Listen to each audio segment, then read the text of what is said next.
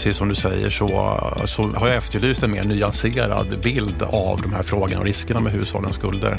Jag hade önskat att, att eh, både Finansinspektionen och Riksbanken och kanske andra som ser på det här på samma sätt som de eh, på något vis ändå bemöter de här argumenten ordentligt och det tror jag skulle vara bra för analysen och debatten om riskerna med hushållens skulder. Varmt välkommen till Bopolpodden där vi idag bland annat ska syna Finansinspektionen och Riksbanken och deras uttalanden. Stämmer de? Eller är det överdrifter, felaktigheter och rena missförstånd? När Finansinspektionen i en analys säger att det är färre sårbara hushåll efter skärpt amorteringskrav, ger de då en korrekt bild av riskerna med hushållens skulder? Har de rätt när de säger att unga hushåll inte drabbats av införda kreditrestriktioner som bolånetak och amorteringskrav? Och när Riksbanken bedömer att de svenska hushållens höga skuldsättning utgör den största risken i svensk ekonomi, stämmer det? Jag heter Anna Bellman och det känns riktigt bra att vara tillbaka till en spännande höst då vi i Bopolpodden ska ge dig det aktuella som händer inom bostadspolitiken varje vecka och ett fördjupat samtal inom ett utvalt ämne. Och jag ser mycket fram emot den här veckans samtal. Vi börjar som vanligt med veckans Aktuellt. Stefan Attefall tillbaka efter sommaruppehållet. Hur mår du idag? Jag mår utmärkt. Skön sommar med eh, både sol och eh, bryggbygge. Härligt. Då har du ju hållit på med lite bostadspolitik praktiskt även under sommaren. Precis. Ja, jag brukar säga altandäcket som bryggan är, är stort som ett attefallshus. Ja. Hoppas du har bygglov. Nej, jo, det, man behöver strandskyddsdispens och det har jag. Det låter bra. Det låter bra. Men när det gäller bostadspolitiken i övrigt, vad har du slagits av när det gäller nyhetsmässigt sedan du kom tillbaka från ledigheten? Eh, först tycker jag att det är alltid intressant för er som är intresserade att följa bostadspolitik.se. Bland annat en kul debatt mellan Jan Jörnmark och eh, Simon Westberg om förtätning och villaområden och trädgårdsstäder och sådana saker som jag tror är intressant. Men det som har slagit mig är ju debatten som har uppstått i dagens samhälle om social housing och jag har ju sagt förut att eh, det kommer att bli en växande debatt om social housing i Sverige.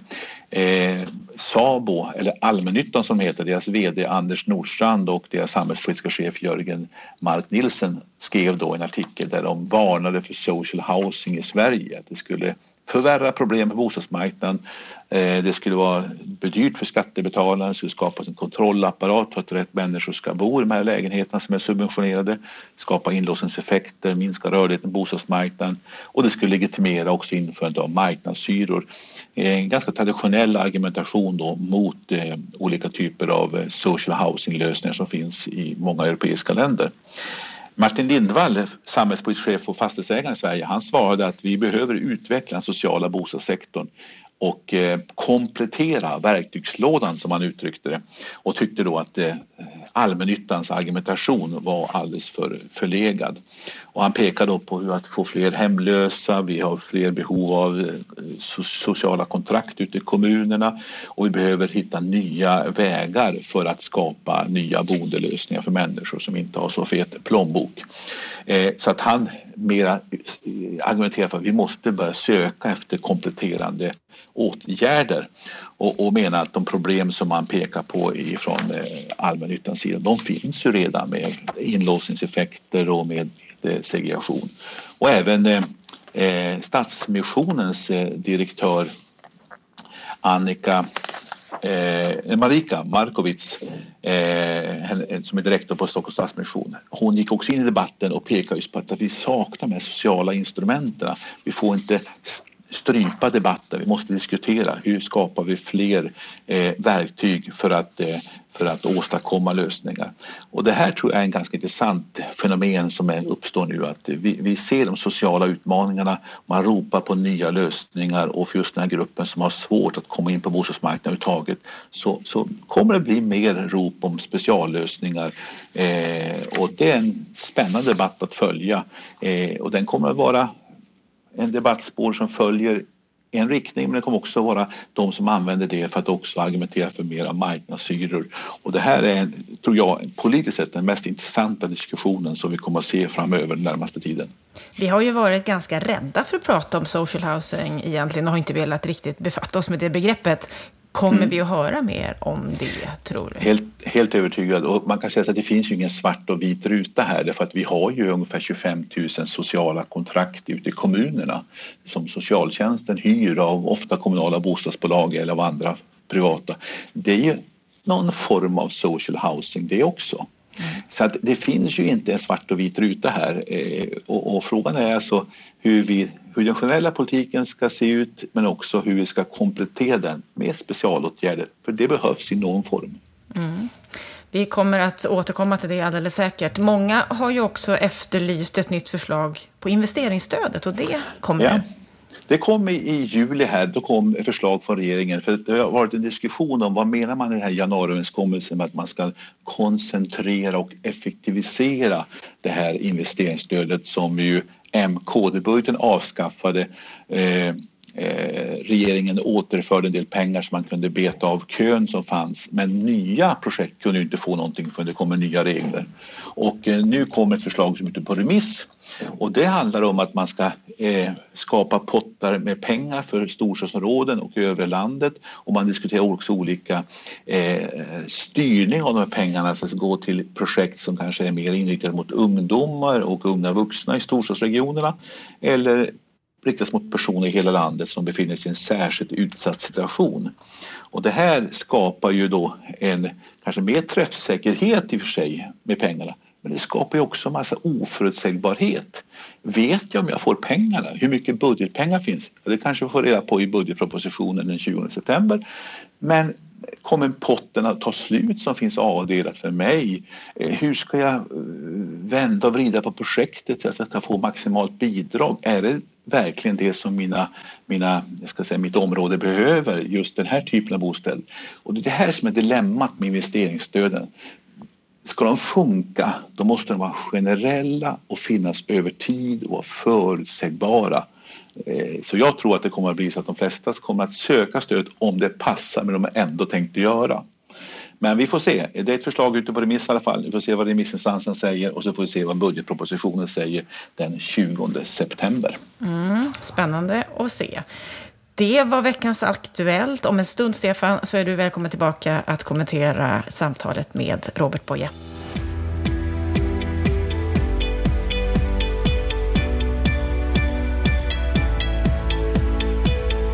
Allt fler höjer sin stämma och menar att Finansinspektionen och Riksbanken inte har rätt när de säger att unga hushåll inte drabbats av införda kreditrestriktioner och att de svenska hushållens höga skuldsättning utgör den största risken i svensk ekonomi. En rad tunga ekonomer, Finanspolitiska rådet, Sparinstitut, organisationer, företag har levererat rapporter som hävdar att myndigheterna beskriver problembilden på ett missvisande sätt. Att debatten om riskerna är onyanserad och att de negativa effekterna av införda införda kreditrestriktioner kraftigt underskattats. Och en av de mest flitiga när det gäller att syna de argument som myndigheterna ger, det är Robert Boye, chefsekonom på SBAB. Varmt välkommen till Bopolpodden, Robert. Tack för det, Anna. Du, eh, hur är din sinnesstämning just nu egentligen? Den är väldigt god. Jag har haft en jättebra sommar med mycket sol, bad, en Kroatienresa och mycket golf som tyvärr inte har gått så bra, men det är roligt ändå. Ibland lite frustrerande också. Ja, och, du ser ändå glad ut. Ja, absolut. Och eh, jag tar mig an eh, hösten här och höstens utmaningar kring inte minst bostadsmarknaden med eh, stor energi efter sommaren. Ja, för man behöver lite ledighet för att orka med det här va? Absolut, det behöver alla. Ja, du Robert, du har ju skrivit ett antal debattartiklar och blogginlägg där du har efterlyst en mer nyanserad debatt om och analys av hushållens skulder, bland annat när det gäller Riksbanken och Finansinspektionens uttalanden och vad de har sagt kring de här ämnena. Och du menar att det finns ett behov av en mer nykter syn på riskerna med hushållens skulder. Debattinläggen är många. Ja, Vad får du för, för reaktioner egentligen? Inte så mycket. Jag tror, jag tror faktiskt inte att jag har fått någon replik på någon av debattartiklarna som jag har skrivit i ledande svenska dagstidningar. Eh, svårt att säga varför. Eh, det är ju svår materia. Eh, jag lägger fram en delvis annan bild än den, precis som du säger, myndigheterna ger. Eh, och precis som du säger så, så har jag efterlyst en mer nyanserad bild eh, av de här frågorna och riskerna med hushållens skulder. Jag hade önskat att, att eh, både Finansinspektionen och Riksbanken och kanske andra som ser på det här på samma sätt som de eh, på något vis ändå bemöter de här argumenten ordentligt. Och det tror jag skulle vara bra för, för analysen och debatten om riskerna med hushållens skulder. Varför tror du att de inte svarar? Jättesvårt att svara på. Eh, jag tror att eh, alltså både Riksbanken och Finansinspektionen de har ju viktiga uppdrag när det gäller att eh, värna framförallt den finansiella stabiliteten i Sverige. Och då, och då klart att då ska man ta det, det uppdraget på väldigt stor allvar och det gör de här myndigheterna. risken med det är bara att man, man, man tar det uppdraget väldigt snävt och väljer att lyfta fram de risker som man ser med hushållens skulder men inte på samma sätt väljer att lyfta fram de faktorer som kanske ändå och talar för att riskerna inte är så stora. Det är, det är väl där som jag försöker göra ett litet bidrag i debatten. Då.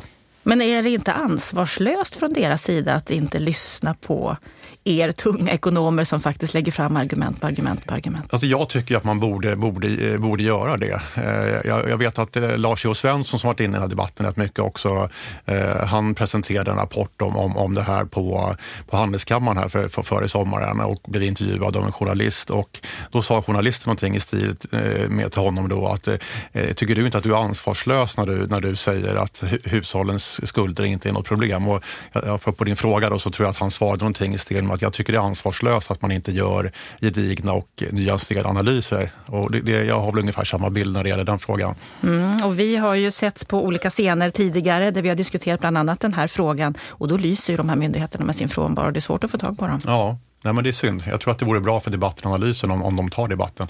Mm. Du har ju drygt 20 års samhällsekonomisk utredningserfarenhet just från Finansdepartementet, Riksbanken, Finansinspektionen, Saco, Riksrevisionen.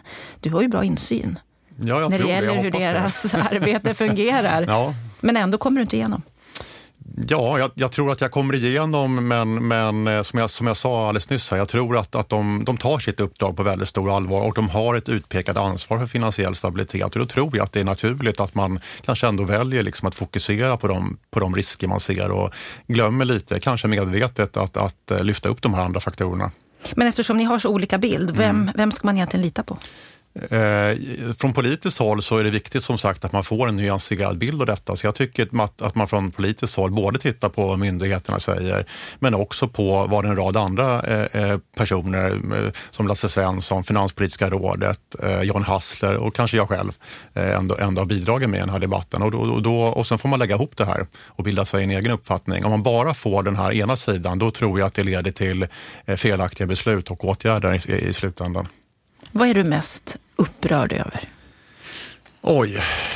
E- egentligen så är jag, är jag upprörd över att vi i princip har avsaknad av bostadspolitik idag. Vi har, vi har en rad problem på bostadsmarknaden som inte bara handlar om hushållens skulder utan en massa andra saker också där, där, vi, där vi idag har en privat finansiering av bostäder som vi inte hade tidigare. Eh, men där vi med olika kreditregleringar och sådant nu stänger ute vissa grupper från bostadsmarknaden. Och vi har också en hyresreglering som har gjort att, en miljon personer står i kö nu.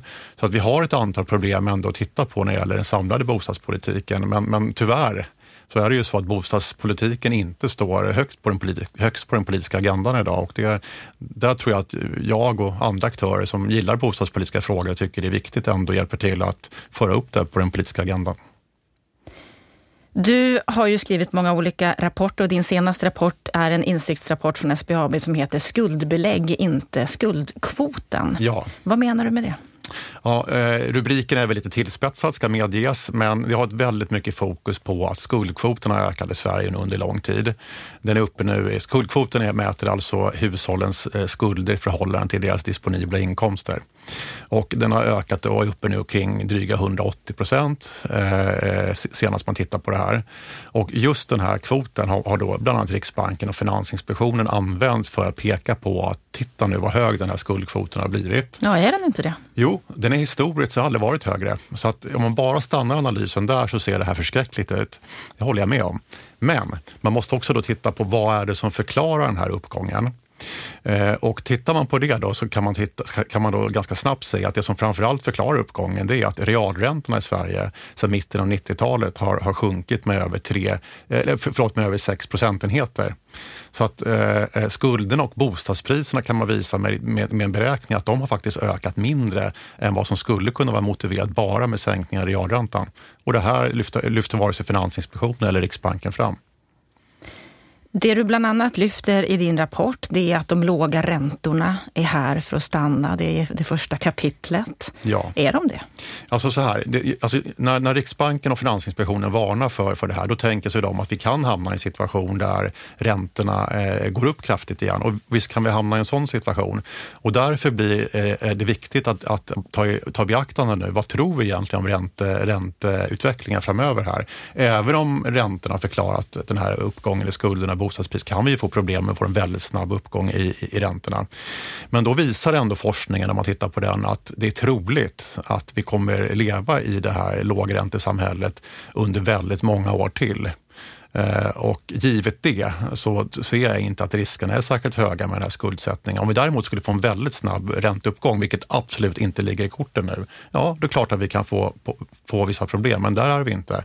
Och det här tycker jag också att, att myndigheterna, den här analysen bör myndigheterna göra på ett bättre sätt också. Men om fram. det är så då att räntan stiger, är det då inte bra om hushållens skulder minskar innan dess? Det, det är bra om inte hushållens, skuld, hushållens skulder har ökat omotiverat mycket, men bo, bostäder måste man ju ha för att bo i och, och då, måste man, då, då kostar de vad de kostar så att säga.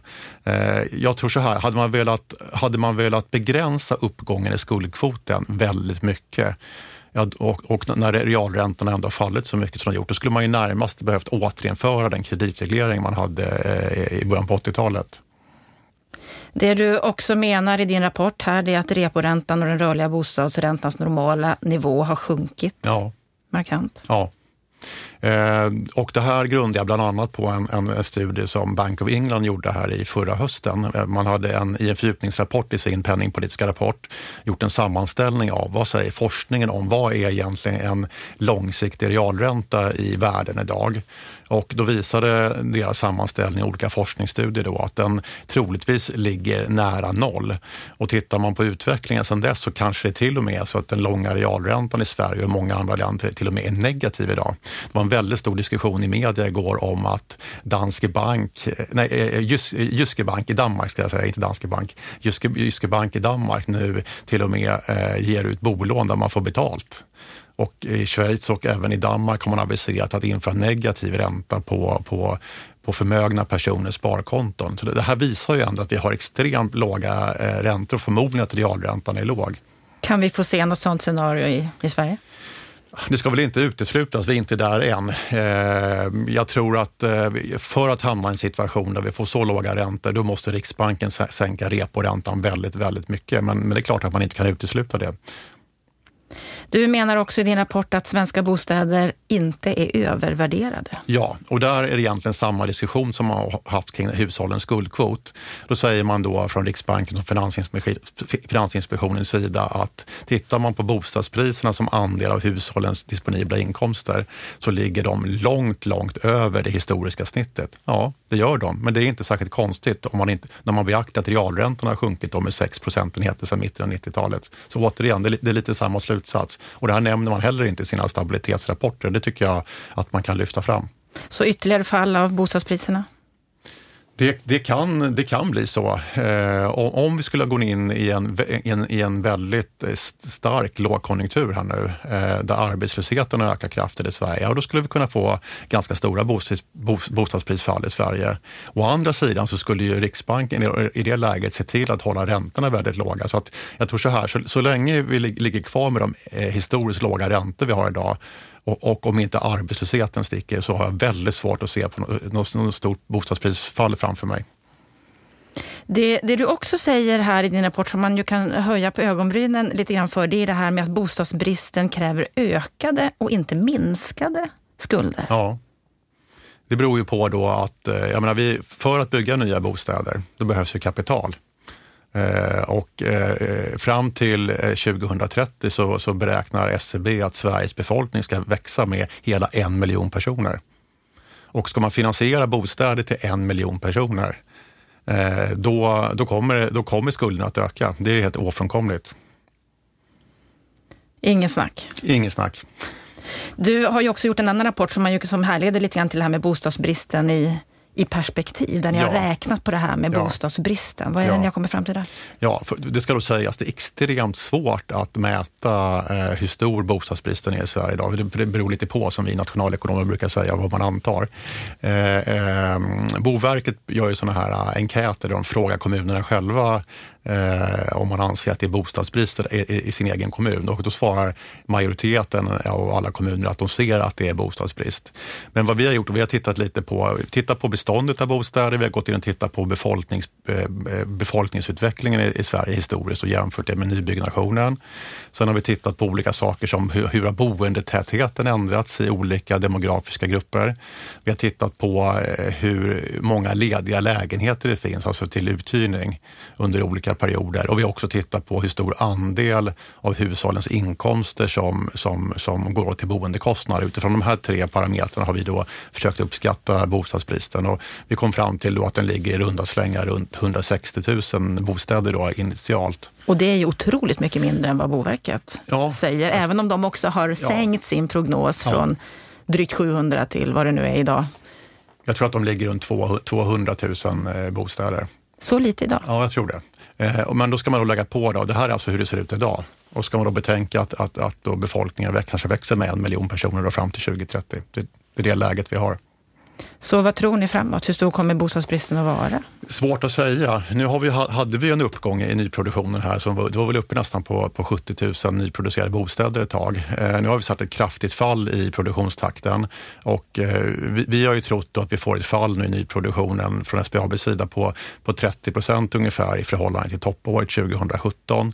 Eh, sen tror vi kanske ändå att vi kommer få en stabilisering av nyproduktionen runt 45, kanske till uppemot 50 000 bostäder. Det är ganska högt ur ett historiskt perspektiv, men det är inte tillräckligt för att möta upp mot den här väntade befolkningsökningen fram till 2030. Ja, vi får se vad som händer när det gäller det här och vi kommer fortsätta att räkna Absolut. och spekulera och Absolut. se vad som behöver göras. Vad tror du behöver göras för att just själva bostadsproduktionen ska komma igång igen? Jag tror att eh, när det gäller eh, eh, ute i landet så tror jag att vi, vi har liksom ändå en hyfsad bostadsproduktion. Utan det, det, det svåra är här nu att vi måste få fram tillräckligt med bostäder i framförallt våra storstadsområden, framförallt Stockholm. Då. Där, har vi, där har bostadsproduktionen fallit för mycket. Här pågår då som sagt en diskussion om det här med vilka, liksom, vilka effekter har eh, de här kreditregleringarna som amorteringskrav, bolånetak och sådana saker medfört. Och här finns det olika uppfattningar uppenbart. Eh, men om man tittar på, vi, vi, vi, har gjort i våra eh, rapporter som vi tar fram, eh, en, en bomarknadsrapport, tittat på vad, hur ser försäljning, månadsförsäljningar av bostadsrätter ut har påverkats av införandet av amorteringskravet. Och sen har vi liksom säsongsrensat det där, man tar alltså hänsyn till hur försäljningen normalt varierar över ett år. Och tittar man på det där mönstret så ser man att både när man införde det första och det utvidgade amorteringskravet så faller eh, eh försäljningen av bostadsrätter kraftigt. Efter det första fallet så återhämtas det ganska mycket, men det har inte gjort efter ut, det här utvidgade amorteringskravet. Så när eh, Finansinspektionen går ut och säger att amorteringskraven, de här olika kreditrestriktionerna, inte har påverkat då unga hushåll nämnvärt? Nej, de, de, de säger det, men ja, det, det, det, är inte det vi ser när vi tittar i, i våra analyser. Mm. Det som eh, ni också säger och som du har sagt här nu också att det behövs bättre analys ja. när det gäller vilka åtgärder som vidtas i syfte för att minska hushållens skulder. Vilka typer av analyser är det du tycker att man borde göra? Ja, men dels handlar det om det som vi har pratat om nu, att, att bättre och nyanserade och mer utvidgad analys gäller riskerna med hushållens skulder. För att utan, utan det vet man inte om vi gör rätt åtgärder så att säga. Men så måste vi, som vi också var inne på, utvidga analysen till alltså vad, vad behöver vi göra för att få en bättre fungerande bostadsmarknad i stort som inte bara handlar om hushållens skulder. Jag tror exempelvis då att vi inte kan bygga bort bostadsbristen på, på, på, på enbart så att säga på, på några års sikt, utan då handlar det också om åtgärder som hur ska vi kunna använda Eh, beståndet av bostäder, alltså de bostäder vi redan har på ett mer effektivt sätt. Och då kanske det handlar om sådana saker som att se över stämpelskatterna. Idag är det ju så att stämpelskatterna bidrar till inlåsningseffekter. Det kanske gör att, att eh, äldre personer sitter kvar i större hus än vad de egentligen behöver eh, och så vidare. Så stämpelskatterna tror jag att man skulle behöva se över för att få igång en större rörlighet. Eh, om det inte fattas något politiskt beslut i budgetpropositionen så kommer det här taket som, som man tidigare hade då när det gäller kapitalvinstbeskattningen, det kommer att återinföras eh, och, eh, och det vore olyckligt. Så att jag tror att man, det vore bra om man nu fattar ett beslut om att man fortfarande ska göra, kunna göra uppskov med kapitalvinstskatten. Och att man även tar bort räntebeläggningen av, av de här eh, kapitalvinstuppskoven man har gjort. Det vore också en välgärning. Det löser ju inte problemen fullt ut, men det är några, några saker. Och en annan sak jag tror att man måste ta med i analysen också. Sverige är ett av, av få länder som inte på något vis har några system som underlättar för förstagångsköpare att komma in på bostadsmarknaden. Och här efterlyser jag då från politiskt håll att man ändå tittar på det här. Är det här någonting som vi ändå behöver göra någonting åt? Och, och i synnerhet om vi har kvar de här kreditregleringarna som uppenbart försvårar för, för förstagångsköpare. Eh, man kan titta på exempel saker som i Norge när man har haft bospar för unga. Det löser ju knappast problemen för inkomstsvaga hushåll, men det är ändå en sak att titta på. Det finns olika typer av kreditgarantier och annat som man använder i andra länder och olika typer av försäkringslösningar. Så det, det finns ett, ett, antal olika åtgärder man ändå kan kika på. Jag har liksom inget, inget, ingen färdig vad ska jag säga, politiskt förslag, utan man absolut att man måste titta på de här bitarna och, och, och utreda det. Så att säga. Men jag skulle vilja grotta lite mer ändå. Vi har pratat om, om, om Finansinspektionen, att de har fel i sin analys, men ändå, hur ska vi tolka när de går ut och säger i sin egen analys? Mm. Du efterfrågar mer analyser, men de gör ju ändå analyser. Ja. Från i våras här så säger de att det är färre sårbara hushåll efter skärpt amorteringskrav. De menar att det är få nya bolånetagare som påverkar av det skärpta kravet, att effekterna är, är väldigt små för att nya bolånetagare köper bostäder som i genomsnitt är 1,1 procent billigare och de lånar i genomsnitt 1,5 procent mindre till följd av det här skärpta amorteringskravet. Hur, hur, hur ska vi tolka det här, vi som inte är om vi, börjar med, om vi börjar med den första påståendet då att, att um, hushållen nu är mindre sårbara. Det, det, stämmer helt enkelt inte. Utan vad man menar med det är att man tänker sig att, skuld, att belåningsgraden har minskat och skuldsättningen något. Men på kort sikt så har ju amorteringskravet i själva verket gjort hushållen mer sårbara eftersom månadsutgifterna har ökat kraftigt för, för lån, låntagarna. Så skulle vi hamna nu i en lågkonjunktur, då innebär det att de, de, som nu sitter med de här amorteringskraven som inte fanns tidigare, de har ju mindre till över än amorteringskrav amorteringskravet inte skulle funnits. Så kort sikt så skulle jag säga har amorteringskravet bidragit till, bidragit till mer sårbara hushåll. Så här, här, återigen håller jag inte med Finansinspektionen. Möjligen på lång sikt då när man får en, får en, en minskad belåningsgrad eller något lägre skuldsättning, men det är på väldigt lång sikt. Men sen så handlar det också om det här med att, att de menar att de lånar i genomsnitt mindre. Absolut, men det är ändå ganska, ganska små effekter vi ser här, så att jag, tror, jag tror det är inte avgörande. Om man tittar då på, på, din kritik att de inte gör sina analyser tillräckligt. De har ju stora resurser, ja. våra myndigheter. Ja. De har ju krav på att vara nyanserade och sakliga. Ja. Från ditt perspektiv, varför tror du att de, att de inte tar allvarligt. Varför gör de så här? Ja, men så de använder ju sina stora resurser. De gör ju väldigt mycket bra analyser, det ska ju sägas. men, men, men eh, jag tycker som sagt, som jag sa tidigare, de, de, de, de gör inte allt de borde göra. Jag, jag tycker att de ska stöta och blöta risken och vilka, vilka faktorer som inte pekar på risker. Men som, som jag var lite inne på tidigare, de, de, de, de tänker nog så här att vi, vi har uppdraget att värna finansiella stabiliteten. När det gäller övriga problem på bostadsmarknaden som exempelvis vilka effekter kreditregleringar och sånt har för ungas möjligheter att komma komma in. Det är liksom en bostadspolitisk fråga i första hand.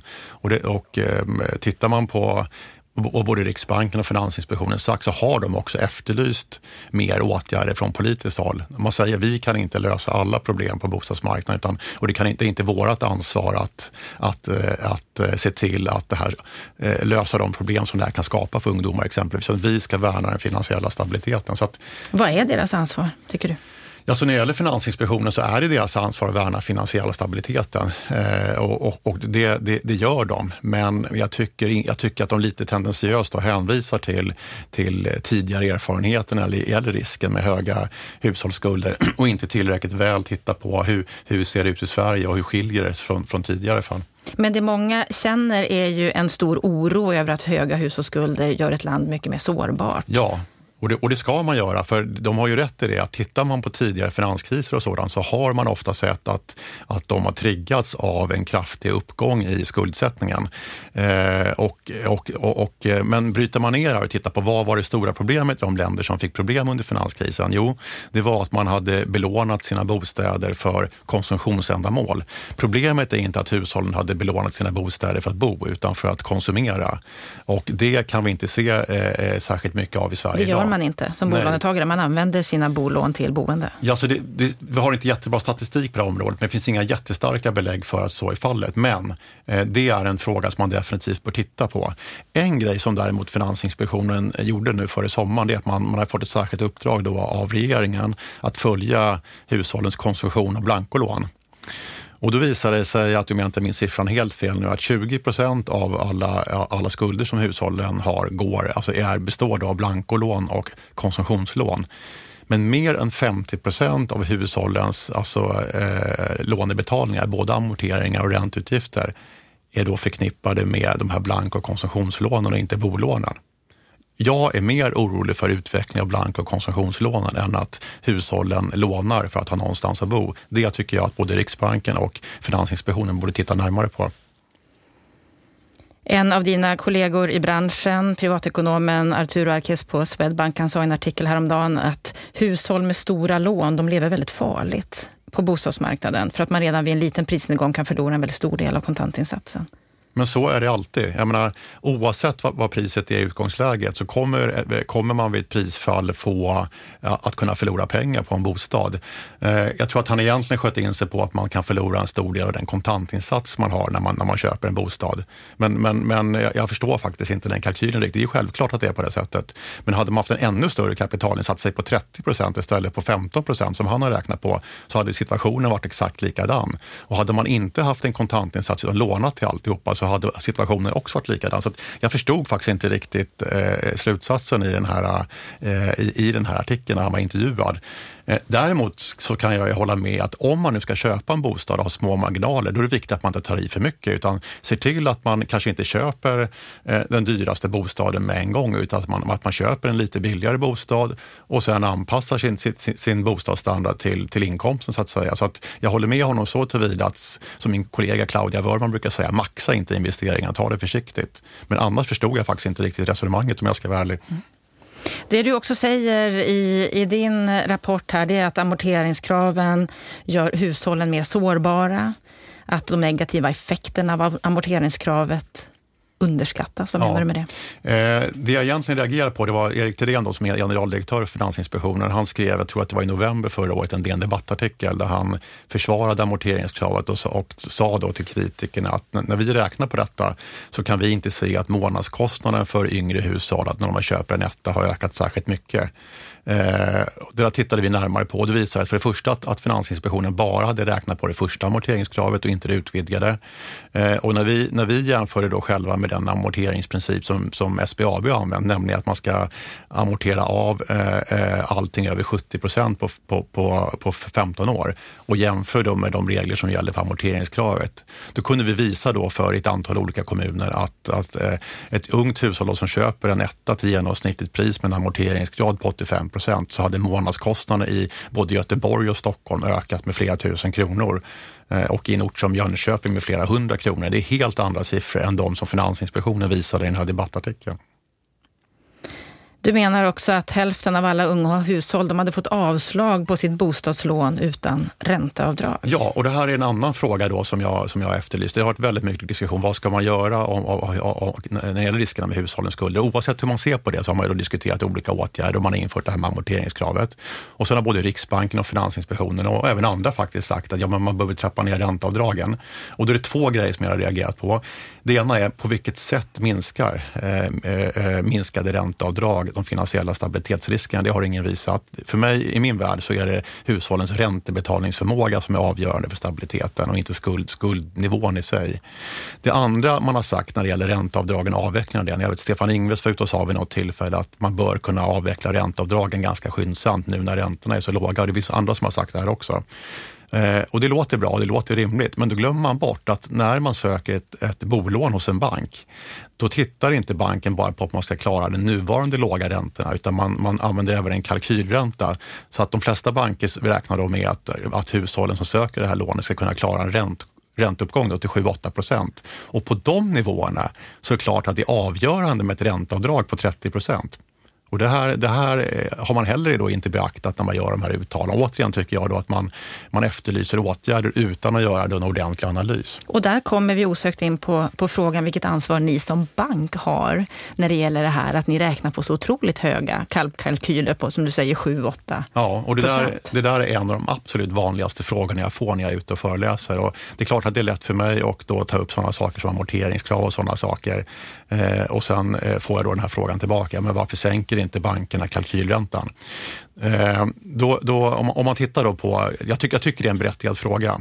Eh, om det är så att vi i andra sammanhang säger att nu har realräntorna sjunkit så kraftigt under många år, den kanske till och med negativ. Ja, då finns det självklart skäl för oss banker att titta på, på om vi använder en, en rimlig kalkylränta när vi, när vi prövar hushållens betalningsförmåga. Nu är det så här att i kalkylräntan lägger bankerna ofta också en osäkerhetsfaktor. Det är nämligen så att när man gör den här så kallade kalpberäkningen, alltså kvar att leva kvar på. att leva på så, får det vara, så måste det vara så att hushållen inte står med liksom negativ netto när man, har, när man har betalt allt, så att säga, inklusive boendekostnader. De här äh, övriga utgifterna förutom boendekostnader som man räknar på, de är inte särskilt väl tilltagna utan det är, det är vi, vi plockar med sånt som vi kallar för nödvändiga utgifter, inte faktiska utgifter. Och då för att hantera den osäkerheten så har bankerna lagt på eh, eh, kanske en eller två procent i de här kalkylräntorna. Men, men med det sagt då så tycker jag ändå att det, att det är en berättigad fråga. Ja, för att det stänger ute många Absolut. från bostadsmarknaden. Absolut. Vilket ansvar har ni för att ja, vi, få in fler på bostadsmarknaden? Vi, banksektorn som helhet har, har en, en, ett ansvar att titta på den här frågan och, och, och även bankföreningen tycker Görs jag. det? Eh, jag tror, att, jag tror att många banker sitter och räknar på det här idag. Jag tror att frågan är upp, även uppe i, i, i bankföreningen. Eh, och sen får man titta på sådana saker också. Om en enskild bank skulle gå före här, då kan det påverka kreditrating och sådana saker eftersom man då kommer dra till sig relativt sett då mindre kreditvärdiga hushåll. Och då är man rädd för att det kan påverka ratingen och sådana saker. Så det, det, jag tror att det är problematiskt. Det kan vara problematiskt om en, om en enskild bank skulle gå före här. Men Så med andra ord, SBAB kommer inte gå det, före? Jag, jag, kan inte svara på vad SBAB kommer göra, utan jag jobbar inte på affärssidan. Jag har en oberoende roll som chefsekonom där. Men, men jag, jag, jag håller med dem som ställer den här frågan, att det är en berättigad fråga och jag, jag är ganska övertygad om att det här är en fråga som man tittar på på flera banker och även i, i, eh, i bankföreningen. Mm, och som du säger, många de hade inte klarat sin boendesituation utan ränteavdraget ja. och ändå är det många partier som vill trappa ner. Ja.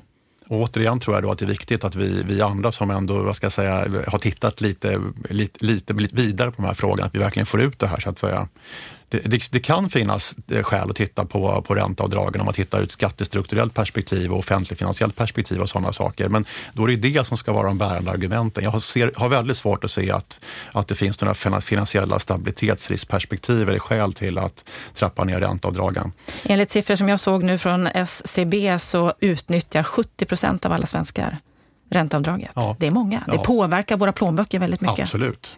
Nu är ju räntorna låga så att säga. De skulle påverka våra plånböcker ännu mer om räntorna var högre. Men som, som jag sa tidigare, vid, vid kreditprövning utgår vi från högre räntor så att då, då har de en väldigt stor betydelse.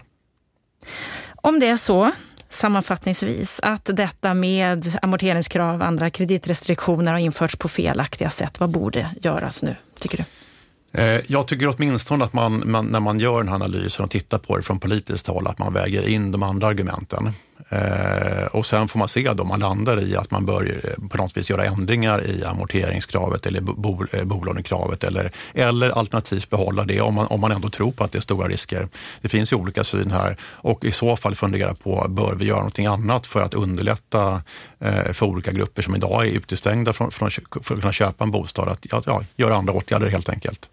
Eh, så det, det, det är viktigt tycker jag att titta på nu. Hur tror du att det kommer att utvecklas?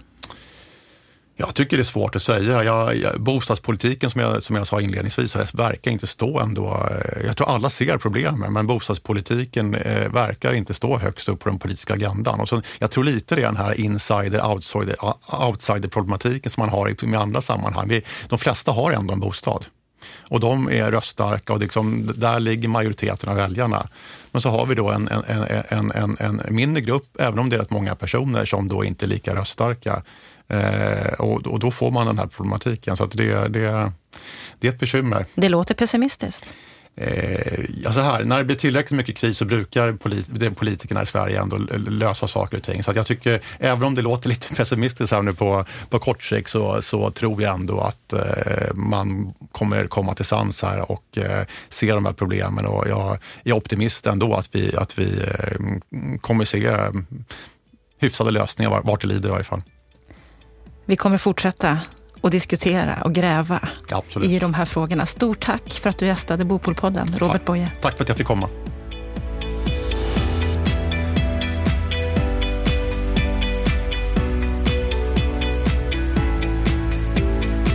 Ja, vi hörde här i samtalet med Robert Boye en frustration över att Finansinspektionen och Riksbanken inte ens kommenterar det han har analyserat och det han skriver i sina debattinlägg och så vidare. Stefan Attefall, vad säger du om, om det här? Ja, det här är faktiskt intressant, att vi har en ganska bred eh, grupp av tunga ekonomer och instanser som kritiserar Finansinspektionen, Riksbanken och den rådande hållningen på Finansdepartementet, deras synsätt när det gäller hur farlig är hushållens skuldsättning? Eh, hur slår det och vilka effekter får det mot exempelvis eh, människor som ska in på bostadsmarknaden, unga? Så. Och vi har, vi har alltså eh, Finanspolitiska rådet, vi har den kände ekonomen John Hassler, vi har Lars-E.O. Svensson, internationellt känd ekonom och vi har också många andra aktörer som, som pekar på problem och ihåligheter och brist på nyans i myndigheternas analyser av läget. Och svaren är i praktiken noll. Man deltar inte i diskussionen. Varför gör man och inte det, tror du? Politiken är helt passiv. Ja, det här, ja, ja, alltså jag tror det handlar dels om att myndigheten inte riktigt vet ska, hur, hur, mycket ska vi vara debatterande. Är det en eh, policyfråga från deras håll att de, ja, de väljer? Alltså är lite försiktiga. Men jag tror också att det, det finns en, en, en begynnande växande känsla av att vi kanske inte är rätt ute i alla delar.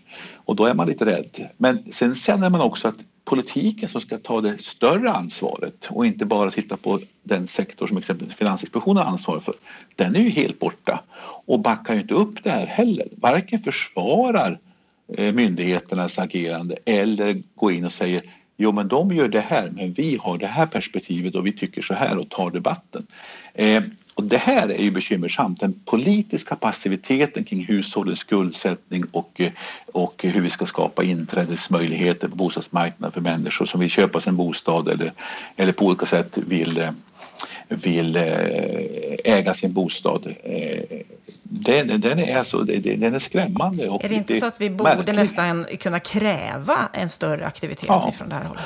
Ja, alltså, och en myndighet som inte svarar på direkta frågor, det är också märkligt. Men som sagt var, jag skulle skicka bollen mycket mer till politiken för det är de faktiskt som är ansvariga. Finansinspektionen har ju sitt mandat och sin låda och de har ju inte ansvar för hela bostadspolitiken.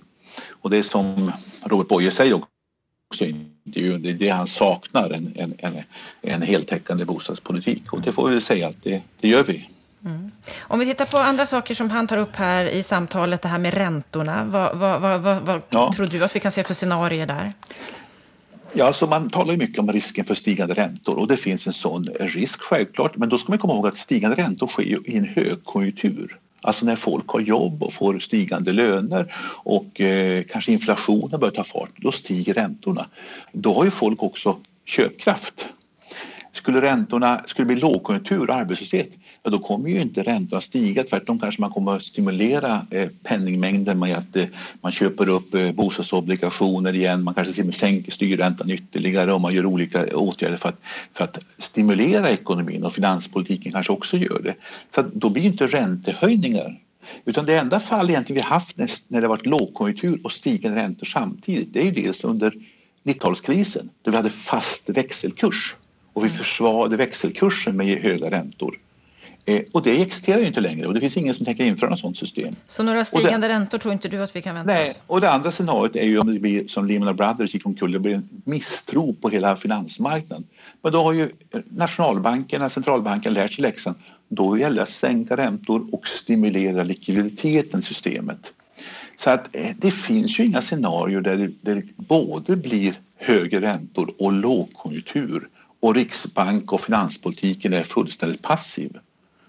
Eh, så att han har helt rätt där. Det, det, vi, vi, är nog, vi är nog i en låg, relativ lågräntemiljö under lång tid framåt och det måste man ta hänsyn till när man utformar också eh, de finanspolitiska regleringarna. Vad säger du om eh, den här diskussionen vi hade om kalpkalkyler, bankernas ansvar när det gäller att människor ska ha mm. möjlighet att ta sig in på bostadsmarknaden?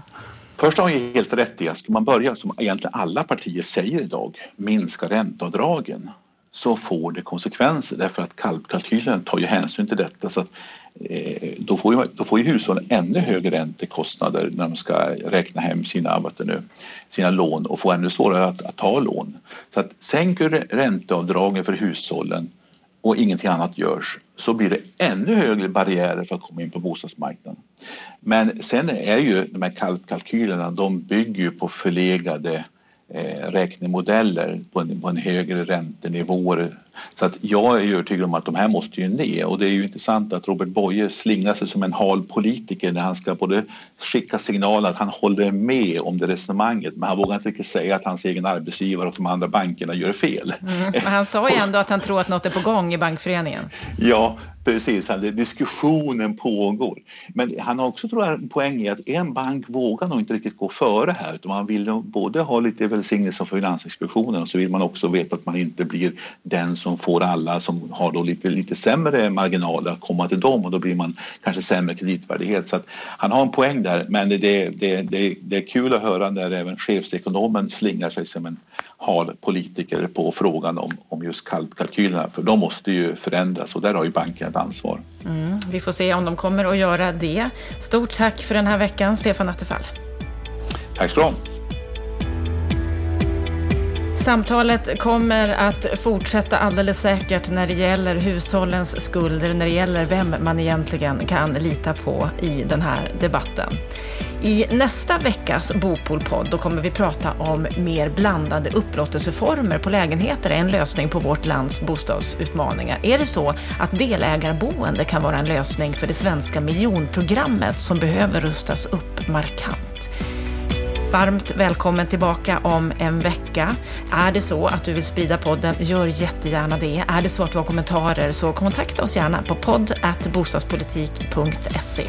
Fram till nästa vecka så önskar jag dig en riktigt trevlig vecka.